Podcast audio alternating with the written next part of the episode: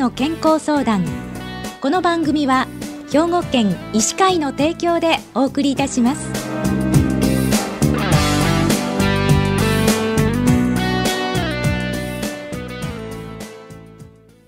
みんなの健康相談、ご案内の広井千佳子です。今週は兵庫県医師会の理事でいらっしゃいまして、公衆衛生担当役員の平林博久先生にお話をお伺いします。平林先生、おはようございます。おはようございます。今日はよろしくお願いいたします。はい、よろしくお願いします。さあ、今日平林先生には結核というテーマでお話を聞かせていただくんですけれども、この結核というのはかつては日本の国民病と言われたようで、でもこれだけコロナが猛威を振るった後ではなんかね、過去の病気っていうイメージなんですけれども、先生どうなんでしょうか。はい、第二次世界大戦前には日本では高い蔓延状況で、罹患率も死亡率も今と比べ物にならないぐらい高くて、特に若い人たちが命を落とすことも多くありました、はい、そして当時は有効な治療薬もなく、命が助かっても非常に重い呼吸機能障害など後遺症が残ることも多くありました、それが第二次世界大戦以降、有効な治療薬が出現したことが大きかったのですが、他にも生活環境の改善や公衆衛生対策などでどんどん罹患率も死亡率も低下しました、でも最近までは他の欧米先進国と比べると我が国の罹患率が高い高蔓延国のままだったんですね。高蔓延国のままだったっていうのは意外ですね。コロナウイルスの感染症に関しては日本っていうのは諸外国に比べてもずっと低い死亡率で経過していますよね。そうですね。罹患率は人口10万人あたりの新規登録患者発生件数で表すのですが、2018年にはアメリカ 2.8、ドイツ 6.5、フランス 7.8 に対して我が国は 12.3 という数字だったんですが、これはわずか5年前のことです。はい、長らくいろいろな対策を地道に講じて高蔓延国のレッテルを返上することを目指してきたのですが、それが2021年の罹患率が 9.2 と、悲願であった罹患率 10.0 未満とする結核低蔓延の水準をようやく達成しました、でもまだ安心できません。いろいろと注意すべきことがあります。まだ安心できないんですか。今日本ではどんなことが問題なんでしょうか。まずは高齢者の発病です。発病者の 70% ほどを60歳以上が占めています。この年齢層では若い時にちょうど結核が蔓延していて感染していた方が多くて、一旦治癒したものの体に潜んでいた結核菌が残っていて、高齢になり病気などで抵抗力が低下するとその菌が再び活動して発病するという再燃という形をするというふうに考えられています。そして発見が遅れると周りの家族や医療介護従事者に感染を広げてしまうことがあります。じゃあ若い人っていうのは大丈夫なんですか。いえ、反対に若い人では結核に対する免疫を持っていない人が多くて、またもともとが元気なので症状があっても受診するのが遅くなって、発見が遅れて病状が重くなったり、周囲への感染を広げる集団感染につながったりすることがあります、そしてもう一つは若い人の結核発症例の中では日本以外の国、特に高蔓延国で生まれ育った方の比率が非常に高いのも特徴です、結核の罹患率は国による差が大きくて、依然として開発途上国では数十年前の我が国と同じように若者でも結核で命を落とすことは大きな問題です。じゃあ国による差が大きいということなんですけれども、日本国内では都道府県によって差ってあるんですか。そうですね、その通り差があります、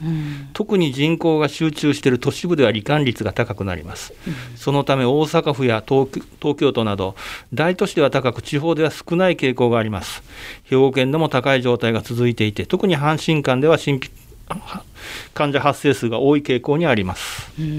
では結核に、ならないように、かからないようにするためにはどうしたらいいんでしょうか。はい、実は皆さんがこの3年間コロナに対して実践してきた感染対策が非常に有効です。あ、同じなんですね。そうなんですね、結核は感染力が非常に強くて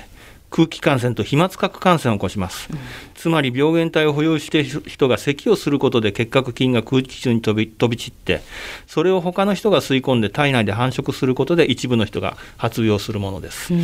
このため換気を良くすること、マスクを着用することは有効です、うん、コロナと同じようにマスクをきちんとして換気を良くしたりマスクを着用することが有効であるということなんですね。ではかかったかなと疑うような症状って例えばどんなものがあるんでしょうか。これがですね、普通の風邪と変わらない症状なんですね、はい、そうなんですね、はいはい、だからコロナの症状とも区別がつきません。咳や痰、喉の痛み、だるさや発熱がありますが、症状からはこれが結核に特徴というものはありません。以前はよく痰に血が混じるのが結核と言われていたんですが、はい、それはもう結構進行したもので見られて典型的でもありません、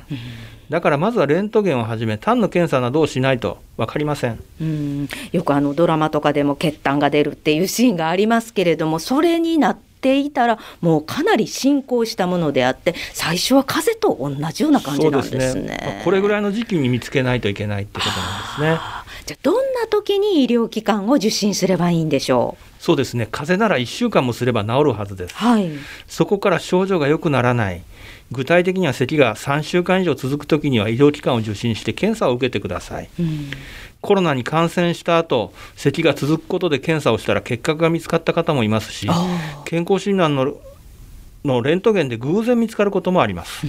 コロナのせいで医療機関を受診することを控えたり健康診断を受ける機会が減ってしまったりしたことで結核の発見が遅れてしまうことを私たちも非常に心配しています、ぜひ健康診断毎年受けてください、健康診断は毎年受けるということなんですけれども、かかってしまったら先生治るんでしょうか。はい、治療薬がありますので、はい、何種類かの組み合わせで専門医の下でしっかりと最後まで治療を行えば治ります、大切なのはこの最後までというところです、はい、中途半端な服薬や自己中断は絶対に避けないといけません。しっかりとした専門医の下で最後まできちんと薬を飲んでかかっているのを治してしまうということなんですね。はい、そうです、はい、じゃあ、先生最後になるんですけれども基本的な感染対策について聞かせていただきたいんですが。コロナが2類から5類になっても全てが終わったような感じかもしれません、はい、確かにこの3年間は辛いことばかりの日々でした。人類は感染症との戦いをずっと続けてきました、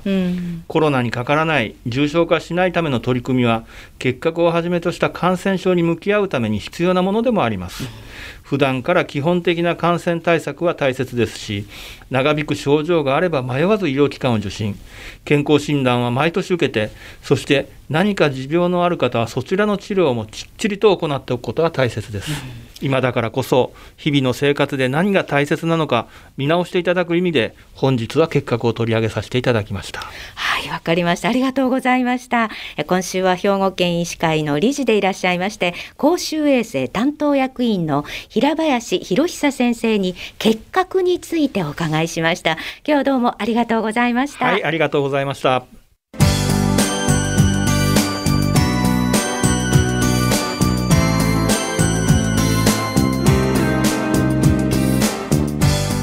みんなの健康相談、ご案内は広井千佳子でした。この番組は兵庫県医師会の提供でお送りいたしました。